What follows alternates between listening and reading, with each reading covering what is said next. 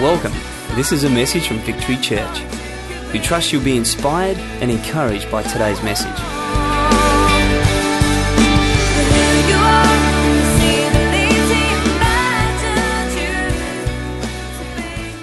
Cool. Fantastic. Well, I do want to thank you all for what you do week after week after week. And uh, we're trusting that as the church grows, so our volunteer base will grow. And uh, I want to share something with you tonight. And hopefully it will inspire, motivate, and uh, challenge you to continue to do what it is that you're doing. But not just for you, but for you also to have some information to pass on to others as we need this uh, team to grow larger and larger and larger. Amen? All right, having said all that, I want to read to you from the Bible, which is always a good start.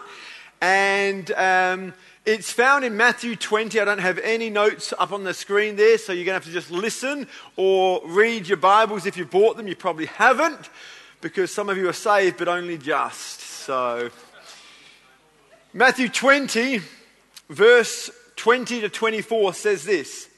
Then the mother of Zebedee's sons came to Jesus with her sons, kneeling down, asking a favor of him. What is it you want? He asked her. Jesus said, Grant that one of these two sons of mine may sit at your right hand and the other at your left in your kingdom. You don't know what you're asking, Jesus said to them. Can you drink the cup I am going to drink? We can, they answered. Jesus said to them, You will indeed drink from my cup, but to sit at the right or the left is not for me to grant. These places belong to those whom have been prepared by my Father. When the ten, the other ten disciples, heard about this, they were indignant with the two brothers. This is a great story. It's got everything in it. It's got one overbearing mother it's got two highly ambitious boys, and it's got 10 really ticked off disciples. That's church. Every Sunday, I can relate to this story overbearing mums, highly ambitious people, and a load of ticked off people. Sounds like church to me. This is what the early church was. This is, this is the bunch that Jesus decided to say, Yeah, you're it. Some people read the Bible with rose colored glasses and think, oh, we need to get back to the Bible. Well, I think we're pretty close. I think we're doing really well. Give yourselves a pat on the back. Awesome. And if you're one of the ten, God bless you. All right. Interestingly enough, about this story,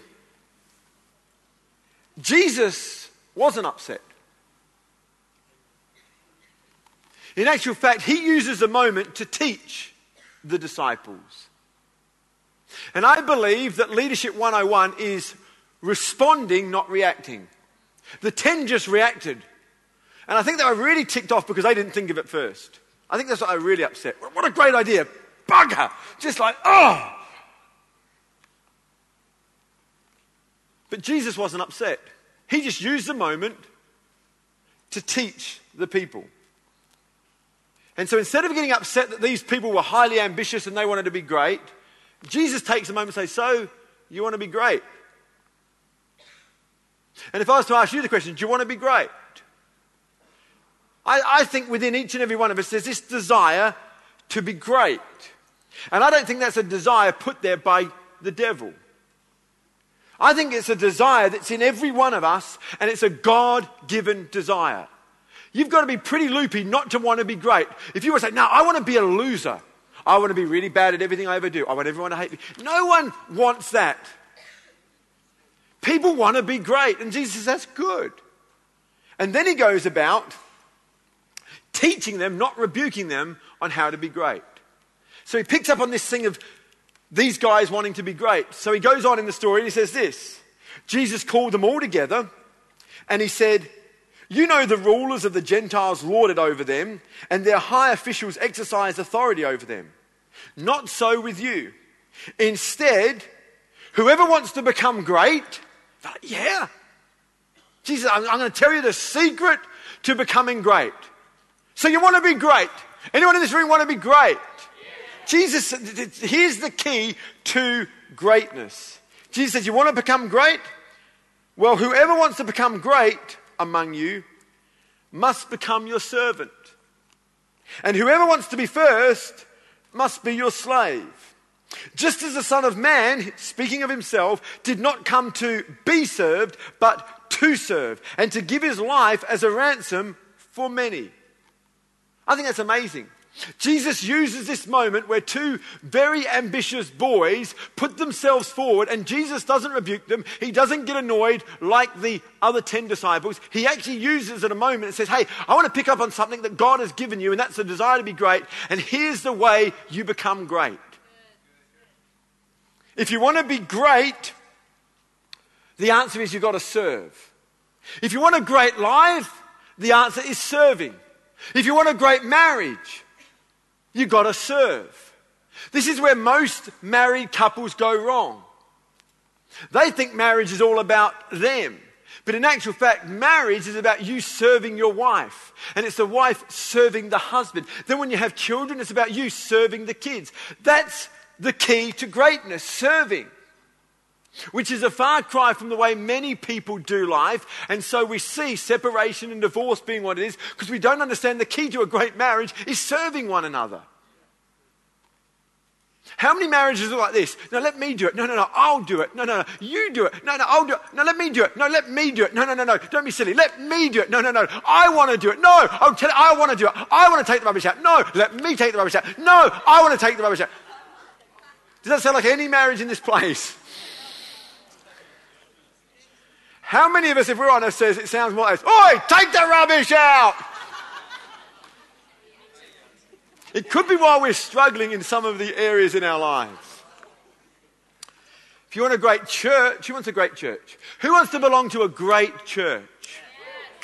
The answer is serve. If you want a great church, serve the church.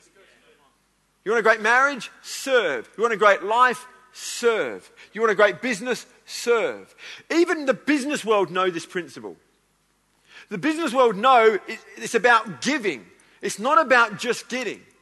There's only so much money an individual can earn. There's only so much money an individual can spend. And anyone who actually ends up making a truckload of money, at the end of the day, they realize unless they give it away, there's going to be no contentment. Contentment is not in having the money, contentment is giving the money away. The world know that. And it's a biblical principle. Don't tell me the Bible's old and dusty and crusty. The Bible is so relevant even today. So if you want a great marriage, you want a great church, you've got to serve. This is my question and it's my title, all in one line. How great is your serve? How great is your serve? If serving is the key to greatness, the question we have to ask ourselves is how great are we at serving? How great is our serve? I want to look at five very quick things, five characteristics of a great service. A great service is willing, sorry, a great serve is willing and able. Are you willing and able? In 2 Corinthians chapter 8, verse 10, it says, And here is my advice about what is best for you in this matter. Last year, you were not only the first to give, but also to have the desire to do so. And so now finish your work so that your eager willingness to do it will be matched by the completion of it. According to your means. If the willingness is there, the gift is acceptable according to what one has, not according to what one does not have. Basically, Paul was in a particular part of the world and uh, they, they got really excited by his ministry and they said we, we, we, we want to we wanna serve other churches. We want to we wanna take up an offering. And so he's writing back to that same church that he'd, he'd visited a year or so ago and he says you know that desire you had to kind of help the poor? That desire to serve other people? That desire to give and that desire to be generous? That was great but now can you match your desire with the completion of it? It's not enough to promise something and not deliver on it and so Paul is basically holding them accountable to what they said they would do. That's what this is all about here. And so, as a team of volunteers that serve week after week, we have to be willing to serve. Question is, are you willing?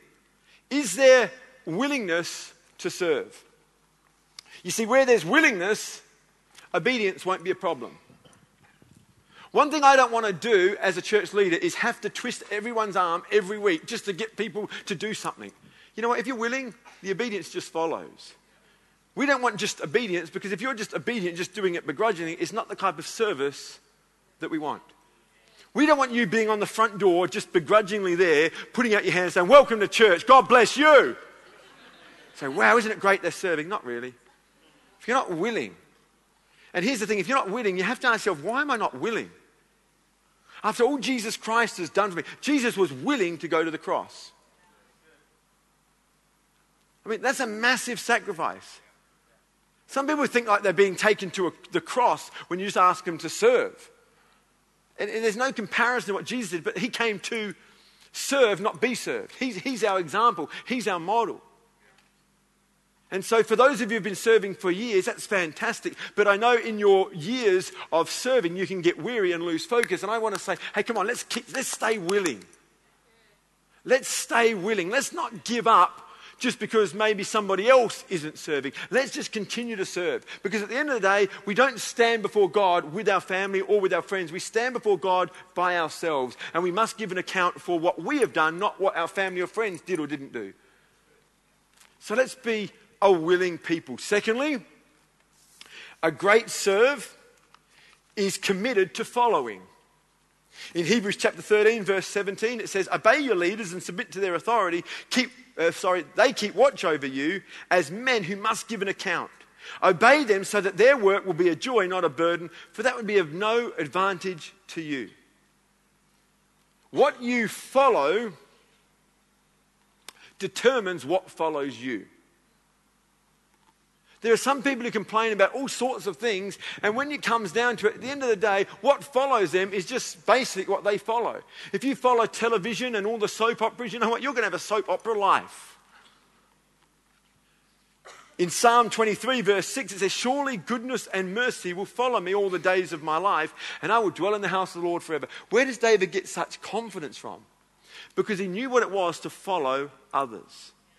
He knew what it was to serve another man's vision. And so, as a result of that, he could confidently say, Surely goodness and mercy is going to follow me because I've been good and merciful to others. Does that make sense? And so, a great serve is committed to following. Question Who do you follow? That'll have a huge impact on your life. If you serve others, others will serve you. You know, it never ceases to amaze me that my brother Pete who's served on this team for 17 years since the church's inception. He's got five kids. It's hard enough to get a babysitter for one kid. But when you've got five kids, it's almost like a, trying to get a babysitting nightmare. And yet, this is what I've found to be true for Pete and Sally.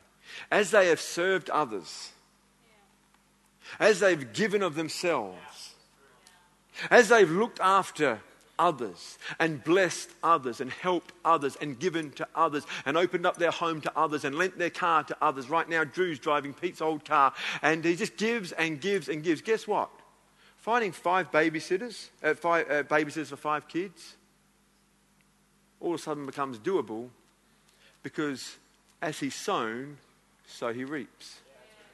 Some people give nothing and do nothing, and then they complain that the church, okay, you can't even get in, but no one wants to do anything. Yeah, it's probably just a reflection on you.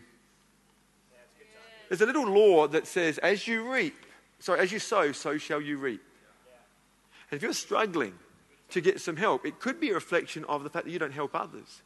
I guarantee this if you'll get involved in volunteering, if you'll get involved in serving others, when the time comes that you have a need, there will be a sufficient uh, person, a sufficient situation or circumstances come through for you. My testimony is this in the 17 years that we've been going, for every need I've ever had, there's always been a provider. Sometimes it's come at the 11th hour, but there's always been what we've needed at the right time. You can never outgive God. So if you start looking to your right and to your left, and this person's not doing it and that person's not doing it, don't worry about what others are doing. Just continue to serve because as you serve, so you'll be served. And I'd love you to put me to test this. You will find, and I could have person after person after person stand up here to testify that that is the truth. Pete has served this church well. And when it comes to finding babysitters, he finds them, and I think that's only right and fitting.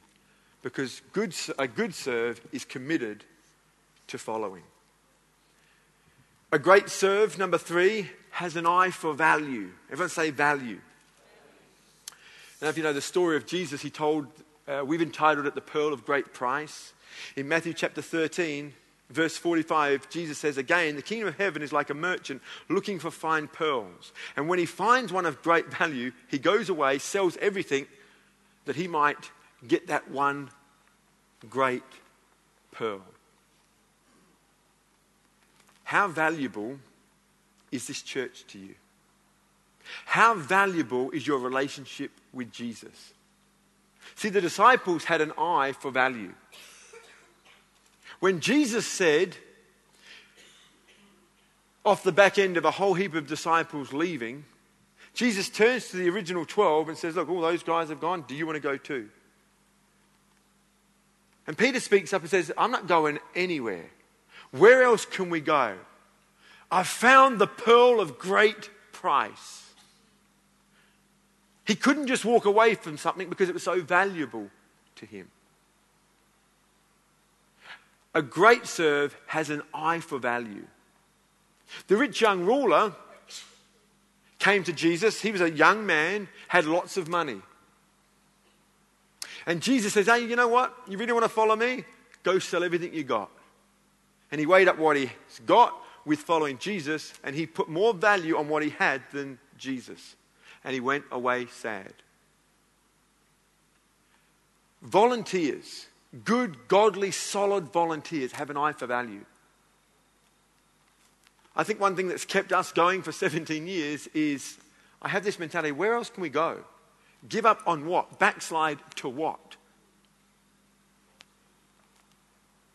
Do you have an eye for value? Do you recognize that Christ is the most valuable relationship, the most valuable person in your world? Did you recognize that? Because I want to tell you, when that day comes when we leave this planet, we don't die. We live in another world. And we will see for the first time ever the greatness of our God. And I think as we look into his eyes, I don't think we're going to say, man, I, I, wish I'd bought more investment properties. I wish we'd done, I think we're going to say, I wish we'd served Jesus more. I wish we told more people about Jesus. And it's these moments where I just like to get, get, arrest us again and, and, and, and just remind us of how valuable Jesus is and how valuable it is what we do. It can seem mundane just inverted commas, standing at the door welcoming people. But you know what? There's a great value in that. There's a great value in the car parks, particularly as we go into the winter period. There's going to be people who's like, man, I don't want that job. But I tell you, it's, it's, it's a great value of helping people, particularly women drivers, find a park without smashing into another one. Or even worse, Gen Y drivers. I mean, it's a nightmare.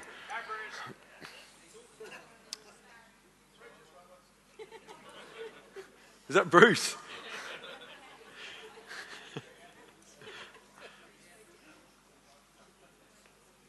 In Matthew chapter 16, verse 26, let me remind you of what Jesus said. What kind of a deal is it if you get everything you want but lose yourself? What could you ever trade for your soul? I realize saying yes to Jesus will inconvenience you. But can I remind you that those little inconveniences that we go on about are not picking up your cross? We kind of like, oh, it's bad weather, I've got to go to church. That's my cross. That is not a cross.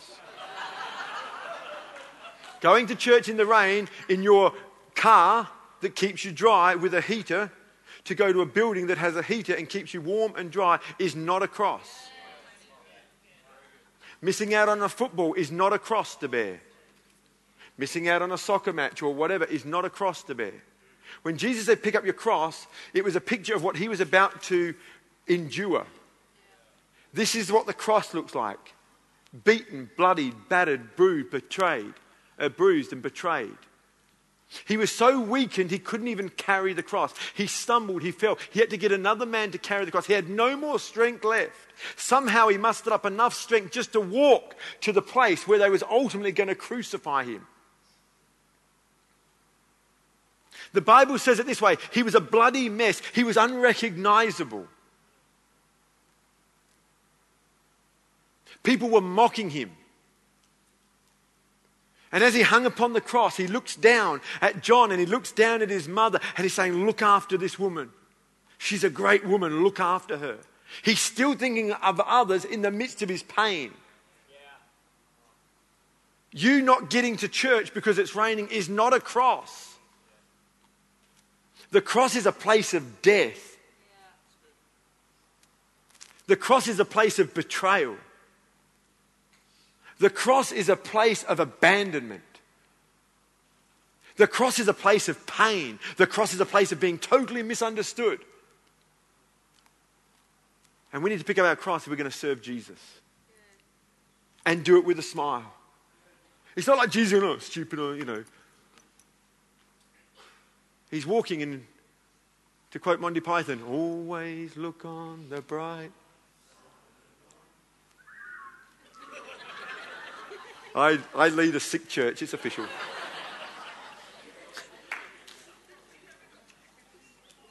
but you'll have some people who will puff you up and tell you how much you're doing, and you don't know, you don't have to go to church, and you don't have to, and they're puffing you up. But not to puff you up, but to justify what they're not doing. Don't fall for that. Don't fall for that.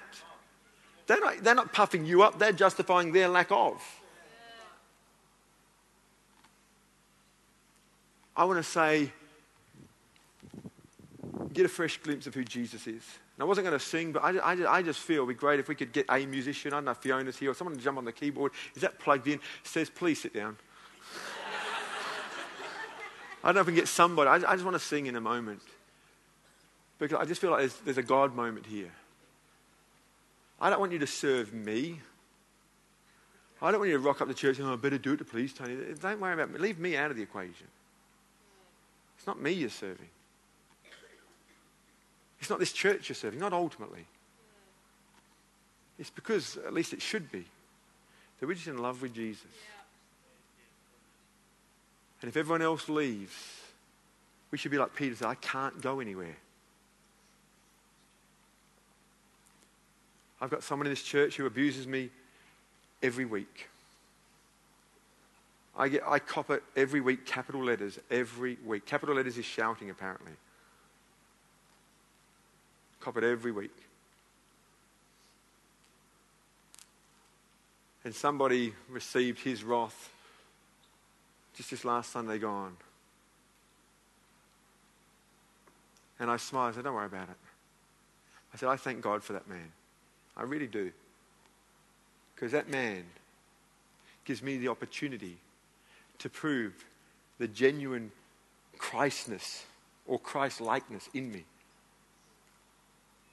And I can stand here before and say, you know what? I actually love that guy. I feel for him, and it doesn't touch me. Every letter I get, it just doesn't touch me. And I thought, what kind of leader would I be if I got so upset about that? I thought, it's not about him, it's about me and my relationship with God. Where's my focus? And if I focus on Him, I'm going to just, if I focus on the bigness of God, I don't even consider an abusive letter my cross. I just think something's happened. I think we clash with people, personalities, etc., etc. You can't serve Jesus and everybody gets you. You can't serve Jesus only on the sunny days. Let's face it, if it's sunny, you put it into the good day and it's a good day to go to the beach. So there's actually never a great day to go to church. If it's too cold, it's too wet, it's too sunny, it's too nice. When do you, please, when do you get to church? If you don't go on the rainy days and you don't go on the sunny days, there's not much left. Overcast, I don't know. I just, when do you get to church? When do you say, now I'm ready to serve? When are you ready? What I want to share on Sunday is, is so pivotal to everything I've done in my life. This whole identity thing, I'm just, I've been praying and praying. I know what I want to share, but God, please take my foolishness, take the stupidity of my preaching and, and help us to grasp it. Because Kath and I, we get these questions often. Pete, the same. When did you know you were going to be a pastor? When did you know that you were going to be a preacher? When did you feel the call of God? To be honest, I just didn't. I think I was in our, in our church plant for about three or four years, and I thought, wow. I, actually, I think I'm a pastor. It wasn't something I tried to grasp and become. There's something so powerful, and this is what I've learned to respond well in the now. If you respond well in your now moments, that will open incredible doors. When did you know you were going to start a church? I didn't. But there was a moment when I, I just said yes to worship leading. This is an opportunity. I said yes. Instead of talk myself out of it with what I can't do. Am I willing? Yes. Am I able? Able to sing? Not really. Able to play a musician, musical instrument? Not really. Able to lead God's people? I think I can do that. It's amazing what God doors will God will open. Everyone wants to be King David, but what about David, the shepherd boy? He was just obedient to his dad. I don't think David ever had a five year plan to become king. This is how I see it. And I'm preaching, I'm preaching my Sunday message, but this will inspire you to bring friends because this is what I'm going to share on Sunday. David's obeying his father. He says, Now, I want you to look after sheep, but I want you to take this stuff to your son, or to your brothers. No illusions of grandeur, no desire to be a hero. He's just totally willing and able. He just responds to the father's voice. He says, Okay, uh, I need you to look after the sheep because I know dad would be upset if I just dropped them, so look after the sheep because that's what good servants do. If they've been asked to do something else, they don't just drop what they were doing. They get someone to look after the sheep. Then he takes his food, gives it to the brothers.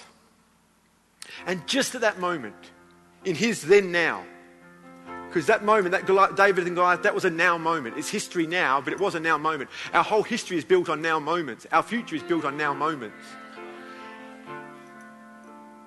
And so David is just giving the food. And his brothers are mocking him. Saying, oh, you're deceitful. You've come here to see the battle. If I'm David, I'm thinking, what battle? No one's fighting. There's nothing happening. The brothers, oh, big talking because they've got their shields and they're playing armies, but they're not doing anything. I mean, I'm thinking, what battle? There's no fighting. David comes out, they get scared, they run away. There's no battle. A Goliath. And just, just at that moment, just as David arrives, Goliath comes. And there's something I believe that goes off in David at that moment. And thinks, who's that guy? To defy the army of the living God. Let me out, I'll take him. And David just runs into trouble. Headlong, laughing, running, jumping, leaping. He runs head on into trouble. That story is my story. When you lead worship, I just run headlong into trouble. I don't sing. I've got nothing. I've got no musical prowess. I've got no singing ability. But I'm going to give me the mic. We're going to lead you in worship. Just run headlong into trouble. This is a sh- this is a train wreck waiting to happen. But give me the mic. We'll flip and do it anyway. And I think God said, I can do that. I can use that guy. And David just kills this giant. Now he's a hero. Like, I don't think he set out to be a hero that day. No hero ever does. He said, What did you do to be here? I just, I don't know, just responded in the now. And there's a now moment right now. There's a now moment. How you respond right now will determine what happens. If David didn't respond that way, he would have just been part of the crowd and just got eaten up by Goliath. But something goes off in him. He connects with something of his destiny. He's been looking after sheep, but he's not a shepherd. That's not his thing. But God will get us to do things that's not us as a learning.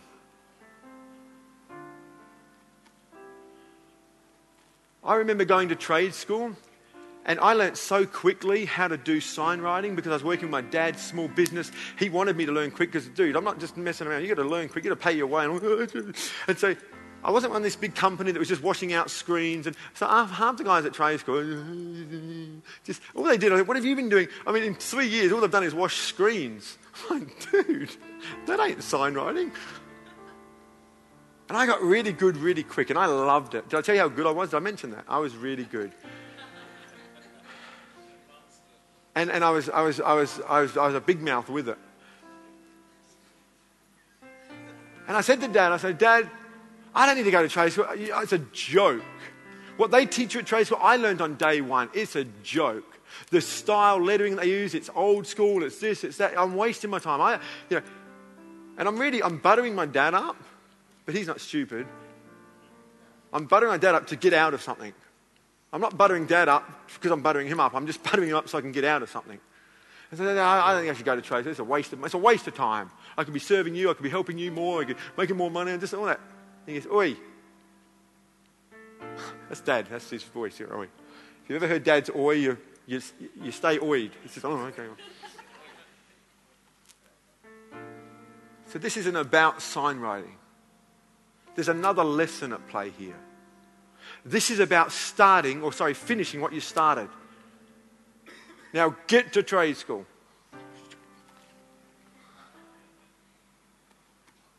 And you serving on the door, you serving coffee, it's not about that. It's about something bigger at stake, which is, I think, my fifth point. My fourth point was great serve releases others. And a great serve, number five, understands the big picture. It's not about the door, it's not about the cars you're parking. It's about being Christ in the midst. It's about being Jesus in the car park and saying, Good morning, how you doing? Because people come ticked off to church. I don't know if you know that. People come upset, people come sad, and we have an opportunity to be Christ. It's not about parking the cars, it's about people. Every, I don't know if you know this, behind every car is a person. Behind every cup of coffee, person. On every chair, person. It's not about the chairs, it's not about the cars, it's not about the coffee. It's not about the building. Building people. It's always about people. It's always about people. And Jesus loves people this much. He died for them. Will you die for people? That's what I'm asking. I'm saying, get over yourself and come with me and die for people. Lay down your life every week, every day. Lay down your life. Get over yourself and lay, lay down your life for people. It's not going to be easy. It's not even going to be pleasant. You'll get abused. You'll get used. You will. Don't complain when it happens. That's it. That's it. Who wants to come now? But that's it. That's where it's at. You don't build what we've got. If you, if you, if you love anything about this church, know this. It's, caught, it's come to a lot of pain, a lot of misunderstandings, a lot of betrayal, a lot of hard work, a lot of tears. I, I don't cry. I mean, I, I've seldom cried when I'm here. But I want to tell you, I've cried many, many tears for this church. And this is where it's at. But you know what? When you die to yourself and when you start to serve, Jesus stands in heaven, I believe, says, That's great. That's great. That's great. That's great. Well done. Good, faithful servant. I don't see him saying, That's great when you're sitting in the corner sulking, just giving up. Any fool can give up. Anyone can give up. And then justify it's not really my thing. Well, what? Doing nothing? Is that, is that your thing? It's, it can't be our thing. Doing nothing cannot be a thing. I don't mind if you just move on because, you know, like I did, I don't, I don't do worship anymore. I mean, I do. I worship every day. I, I don't do that thing called song leading anymore because we've got guys who do it really well. And I just would not get a gig anymore. I think the fact that I got a gig back in our old church probably said more about the church than me. There's some people back in our old church actually thought I was good. that says something about the church.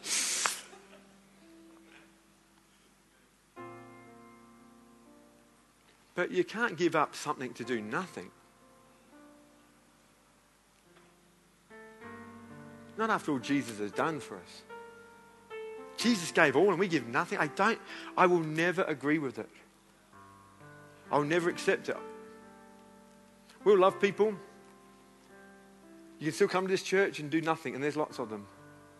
But the day I say that's okay, there's something wrong. I think, I think that's your, your rite of passage to leave this church the moment the leadership say that's okay. Now, hey, if you've come in the season of just sheer burnout because of what you've been doing, hey, we want to love you back to health. We want to love you back to full strength. We want to love you. But we want to love you back to service. we actually want to say, You okay? You all right? Yeah? Fine. Now get up.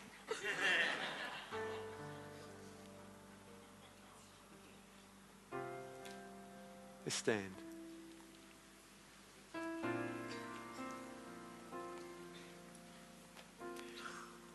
Some of you might be sitting here thinking, flipping it, we're the ones doing it. And you'd be right. My heart breaks. But what I don't want us to do is get a bad attitude toward those who aren't here.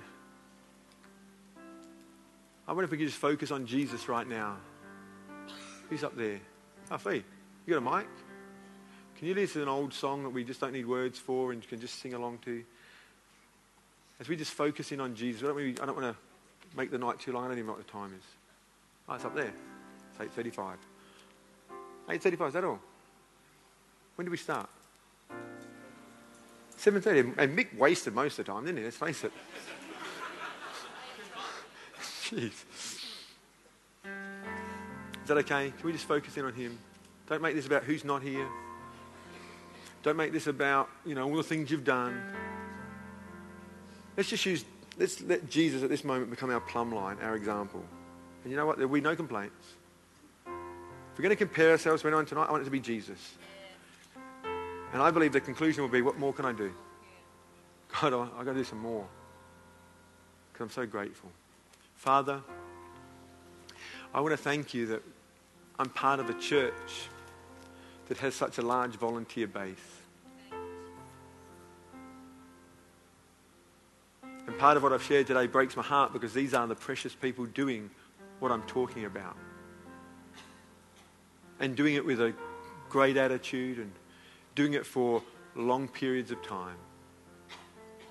And because of that, Father, I just pray your favor and I pray your blessing and I pray your love would be lavished upon every person in this room. So wonderful as I look around, just so many young people, people aged 10, 9, 11, 12, and, and many much older than that. I thank you, Lord. I thank you.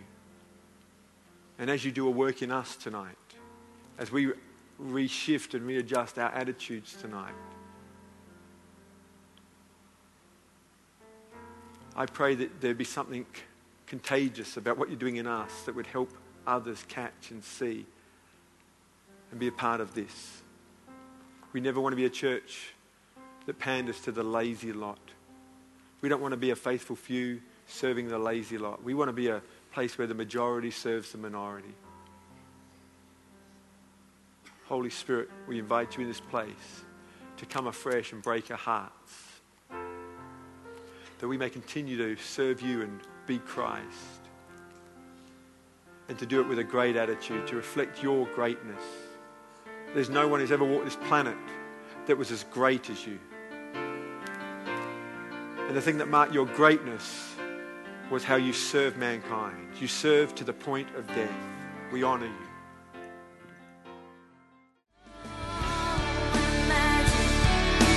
This is the end of the message. Thank you for taking the time to listen, and God bless.